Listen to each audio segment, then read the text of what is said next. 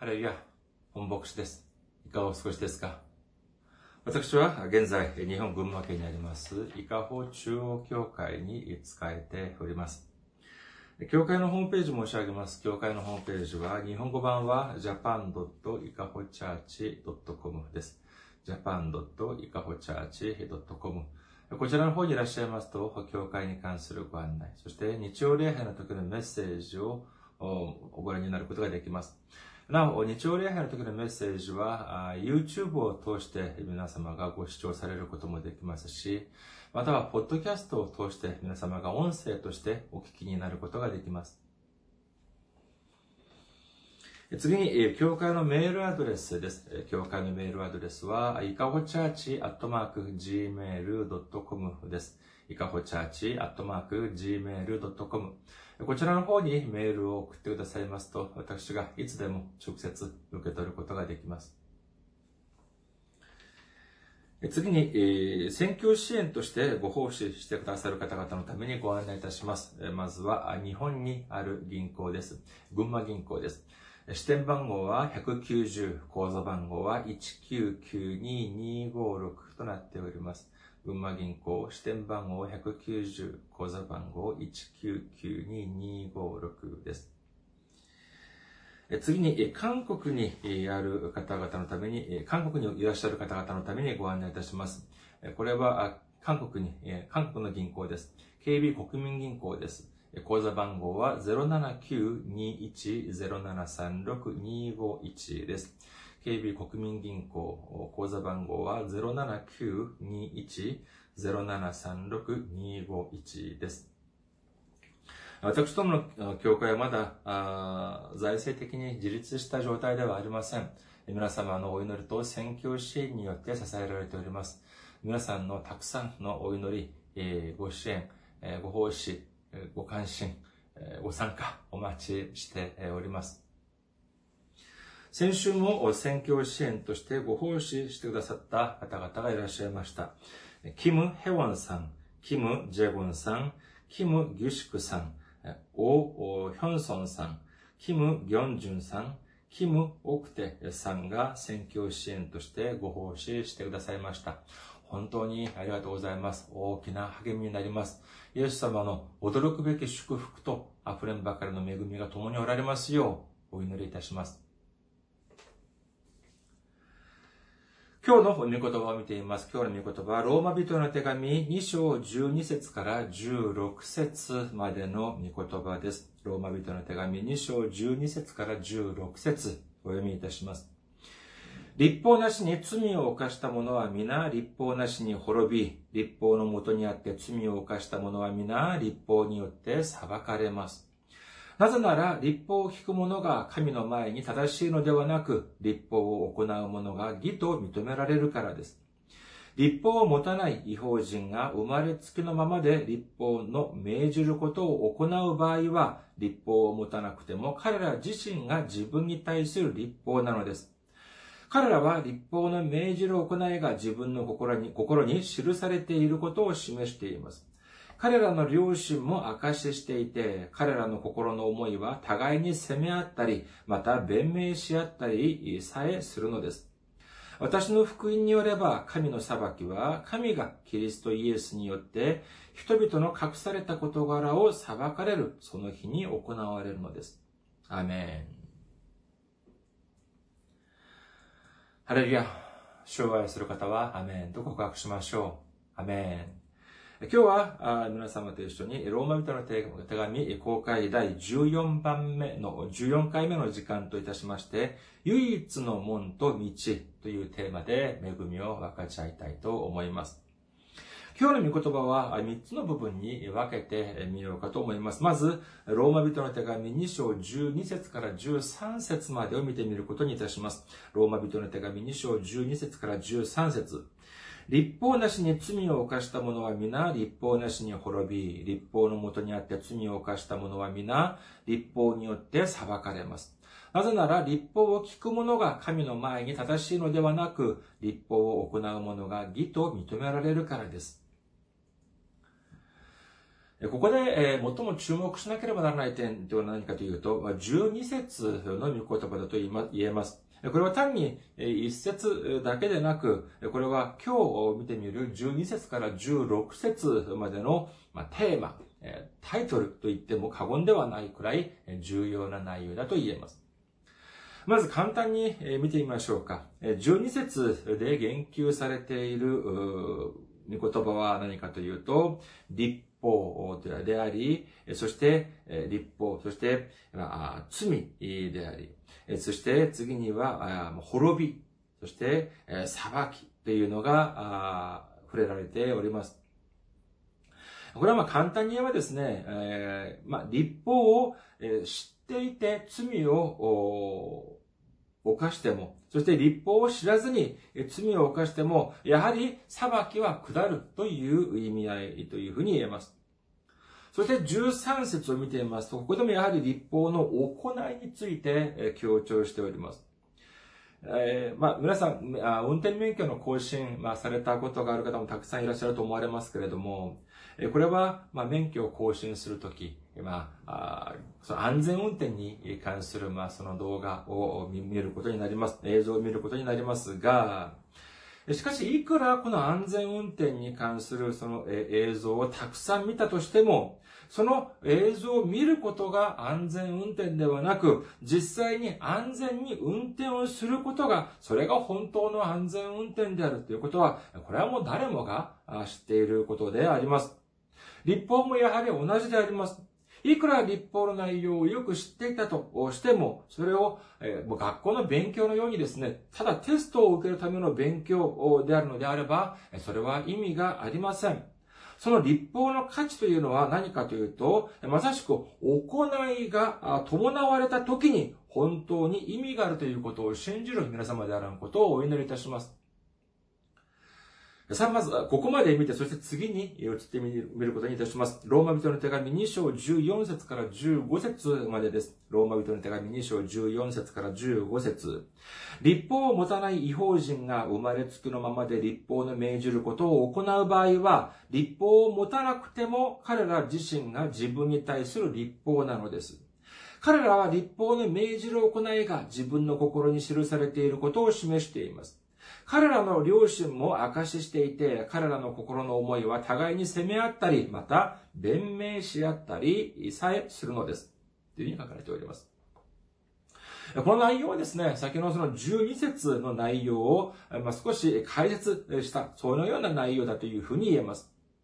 え立法というのは、あまあ、皆さんご承知のようにですね、出エジプ出エジプトの当時、え神様が、神がモーセを通してイスラエルのためにくださった、あまあ、いわゆる法律のようなものであります。これはイスラエルの民、つまり、まあユダヤ人であるのであれば、誰もが、誰しもが必ず守らなければならないものであり、そして、えーその、守らない、分かっていなければ、知っていなければならない、そのような内容でありますが、じゃあ、これを知らない違法人はじゃあどうなるのかという問題なのであります。つまりこれはどういう意味かというと、立法にはですね、たくさんの罰則があります。まあ、日本や韓国のような文明、現代の文明国家を見てみますと、まあ、罪を犯した時に、これにも値する、その刑罰の種類はたくさんあります。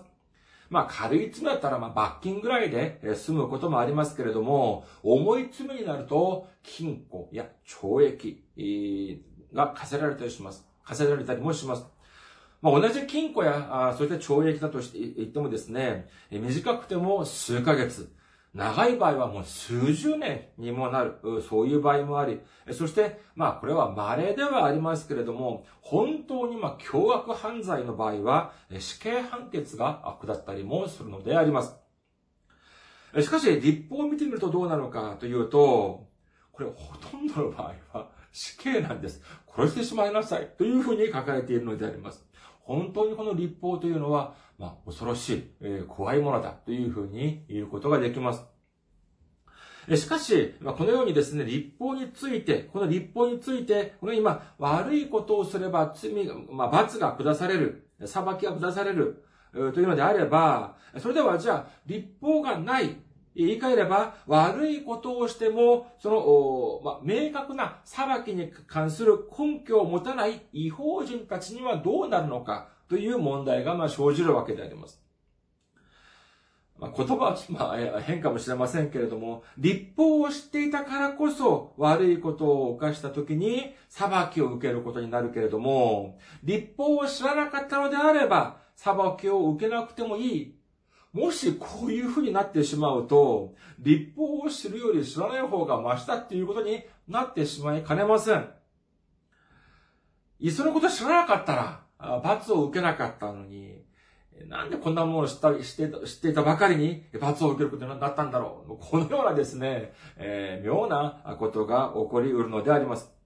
しかし、今日の本文を見てみると、どのように書かれているのかというと、12節を見てみますと、立法があって罪を犯したものであれ、えー、その立法がなくして罪を犯したものであれ、その、やはり同じく滅びてしまう、えー、同じく裁きを受けてしまう、このように聖書には書かれているのであります。これを裏付けるようにですね、まあ日本や韓国を見てみると、まだ福音が入ってくる前であったとしても、いわゆるまあ道徳や教養に関する本が昔からあったというのを見てみると、まあこれがまあ納得がいくはずであります。そして、まあ、この世の中の刑法とかを見ていますとですね、やはり悪いことを起こしてはいけない、悪いことを犯してはいけない、そのような規定がもうたくさんあります。これは信仰を持たなくても、このようなものがあるということなのであります。もし、じゃあここまで、えー、読まれた方はどういうふうに思われますか？少し、まあ、頭のいい方ですとですね、これによってですね、たくさんのことを考えることができるかもしれません。例えばこういうことです。ああ、そうなのか。悪いことを犯したら、立法を知っていても、立法を知らなくても、じゃあ同じじゃない。じゃあ、立法なんて知らなくてもいいじゃん。どうせ私たちには良心があるから、立法を知らなくてもいいって書かれてるじゃん。このように考えるとですね、どのようなことが起こるかというと、やれ立法、やれ、えー、聖書、こんなものなくても、私たちはもうすでに何が悪いことであるということを知っているというのであれば、じゃあもう毎週教会に行くとか、もう聖書とか読む必要なんてないじゃない。このように思われることもあるのであります。ここからもう少し一歩出てしまいますとですね、神様、イエス様、信じなきゃダメ？いや、他の人に迷惑をかけずに、ただ、正直者で、えー、ちゃんと真面目に生きていればいいんじゃないこういうふうに考えることもできるのであります。まあ、少し、まあ、難しい言葉を申し上げて、えー、恐縮でありますけれども、皆さんもしかして、宗教多元主義という言葉をお聞きになったことがあるでしょうか？宗教多元主義。まあ、今現在もですね、この世の中には様々な宗教が存在しておりますけれども、私たちが信じるキリスト教を除けば、そのたくさんの宗教は、まあ、大きく分けて2つぐらいに分けられるのではないかというふうに思われます。それは何かというと、まず一つは、キリスト教と似ている宗教。そしてもう一つは、キリスト教とは全く違う宗教であります。後者の場合、キリスト教とは全く違う宗教の場合はですね、まあ、例えば、ある人が突然現れてですね、自分勝手に新しい理論、新しい教理を作った場合だというふうに言えます。しかし世の中には見て、世の中を見ていますとですね、私たちの信じているそのキリスト教と似ている宗教がとてもたくさんあるということに気づくことができます。まあ代表的にはユダヤ教とか、カトリックとか、イスラム教とかを指します。まあ、日本ではキリスト教を、まあ、カトリックというふうに、今、カトリックも含める場合もありますけれども、まあ、私のも申し上げているキリスト教というのは、プロテスタントのことを申し上げております。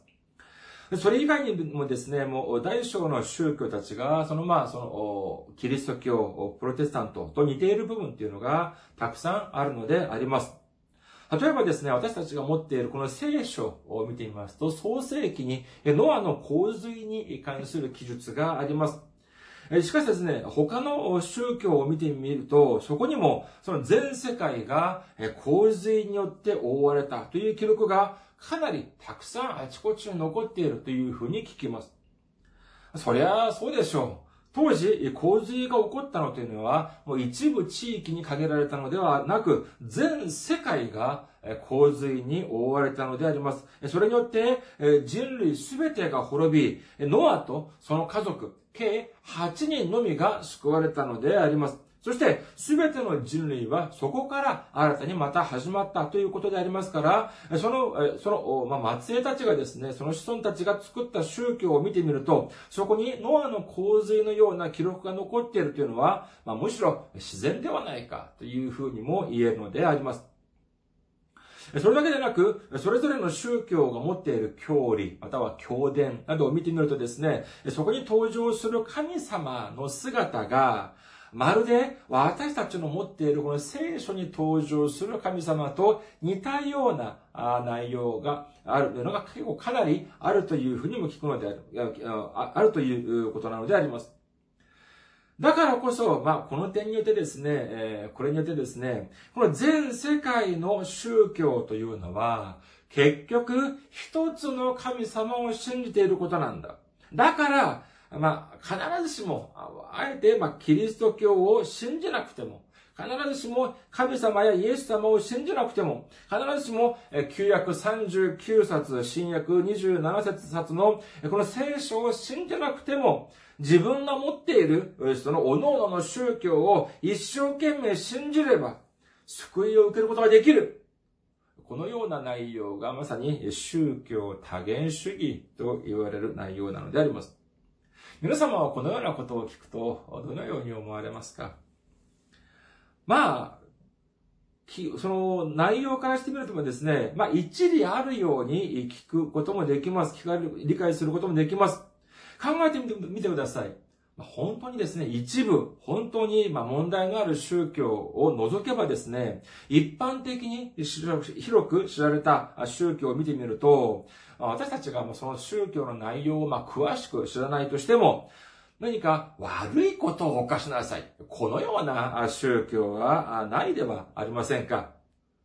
ただまあ、本当に良い行いをして、そして正しい心を持って欲を捨てて、そしてそういうふうに生きればよし。そして悪いことすれば、ま、罰を受ける、裁きを受ける、そのような内容もあるのであります。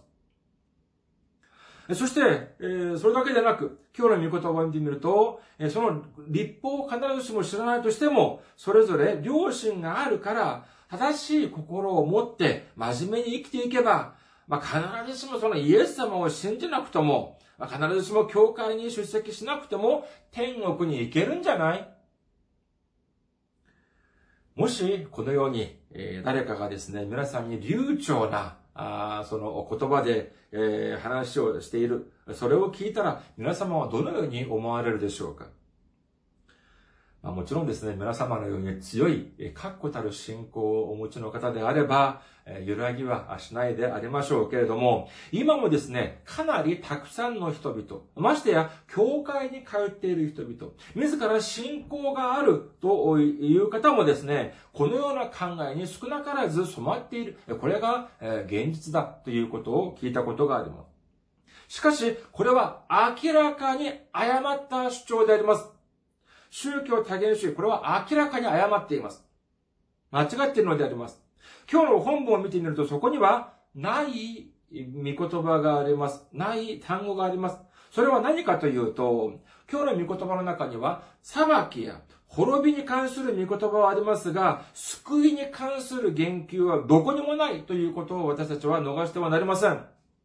つまり、今日の本文の御言葉では、立法を知ろうが知っていまいが、悪いことを犯せば、えー、裁きを受けることがで、受けることになる、滅ぶことになる、というふうな内容でありますけれども、立法を知っていた人であれ、知らなかった人であれ、良い行いをすれば救われるという内容が、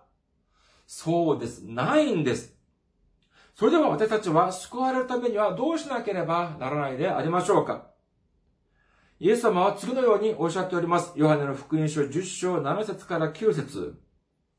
そこで再びイエスは言われた。誠に誠にあなた方に言います。私は羊たちの門です。私の前に来た者たちは皆盗人であり、強盗です。羊たちは彼らの言うことを聞きませんでした。私は門です。誰でも私を通って入るなら救われます。また出たり入ったりして牧草を見つけます。イエス様は自らを、自らを羊の門であるというふうにおっしゃっております。そして、この門を通って入るならば救われるというふうにおっしゃっているのであります。つまり、この意味は何でしょうか？これは言い換えれば、この門を通して入らなかったら救われないということなのであります。この門を通して入らない人は滅びるということであるということを信じる皆様であらんことをお祈りいたします。そしてまたイエス様はおっしゃいます。ヨハネの福音書14章6節イエスは彼に言われた。私は道であり、真理であり、命なのです。私を通してでなければ、誰も父の身元に行くことはできません。というふうにおっしゃっております。イエス様はご自分こそが道であり、真理であり、命だというふうにおっしゃっております。これはどういうことでしょうか？私たちが行くべきところ、そこは、父なる、父なる、御国、神様の父なる御国なのであります。しかし、そこに行くための道というのは、他に選択の余地はありません。ただ、イエス様のみなのであります。イエス様だけなのであります。私たち、キリスト教、キリスト教というのはですね、キリストというのは、メシア、救世主を表す意味であります。私たちを救ってくださり、そしてこの世の中を救ってくださるという方がイエス様であるということを信じるという意味なのであります。しかし、えー、皆様の中にはですね、このようなことを考えたことが、もしかして終わりでしょうか。ヨハネの福音書12章を見ていますとですね、イエス様が次のようにおっしゃっております。ヨハネの福音書12章45節から45節44節から45節イエスは大きな声でこう言われた。私を信じる者は私ではなく、私を使わされた方を信じるのです。また、私を見る者は私を使わされた方を見るのです。というふうにおっしゃっております。いや、イエス様もご自分がおっしゃるように、自分を、ご自分を使わされた方が、まあ、父なる神さ、神である。そして、えー、聖書を見てみると、どうも、その、この、この父なる神様は、イエス様よりも上にいらっしゃる方のように思われる。じゃあ、その神様を信じればいいわけで、どうして、えー、じゃあイエス様まで信じなきゃいけないの？っていうふうな素朴な疑問、皆さんももしかしてお持ちになったことがありますか？ローマ人の手紙3章25節から26節には次のように書かれております。ローマ人の手紙3章25節から26節神はこの方を信仰によって受けるべき血によるなだめの捧げ物として公に示されました。ご自分の義を明らかにされるためです。神は忍耐をもってこれまで犯されてきた罪を見逃してこられたのです。すなわち、ご自分が義であり、イエスを信じる者を義と認める方であることを示すため、今この時にご自分の義を明らかにされたのです。先に申し上げましたように、私たちが遠い未来、行くべきところは、父なる御国、天国であります。その父なる神様の前に私たちが出なければなりません。しかし、問題があります。それは何かというと、まさしく私たちの罪なのであります。天国には罪人が入ることはできません。これは罪が軽いとか重いとかという問題ではなく、いくら小さい罪であったとしても、その罪が解決されない限りは入ることができない。そこがまさしく父なる御国なのであります。父なる天の御国なのであります。私しかしですね、私たちの力ではいくら私たちが努力をしたとしても、その中に入、その中に、私たちの中にある一番小さい罪一つさえも解決することができません。私たちはもうどうしようもなく地獄の底に落ちてしまう、そのような許される許されることはできない罪人であるのであります。しかし、神様はどのようにしてくださいましたか？そうです。神様の一人子であるイエス様を私たちに送ってくださいました。そして、イエス様を通して天の天国の福音、そして神様の父なる御国のその福音を私たちに伝えてくださっただけでなく、私たちの身代わりとなって、イエス様を十字架にかけて死なすことによって、私たちの罪を全て解決してくださったということを信じる皆様であることをお祈りいたします。いくら偉大で、そしていくら全知全能である神様だとしても、私たちの罪が解決されていないのであれば、私たちはその方の近くにも行くことができません。私た私たちとは何の関わりもない方になってしまうのであります。しかし、私たちが神様に通ずる唯一の門であり、唯一の道であり、イエス様を信じ、イエス様を頼ることによって、私たちのすべての罪が許され、私たちが堂々と天国、神様の前に出ることができるということを信じる皆様であらんことをお祈りいたします。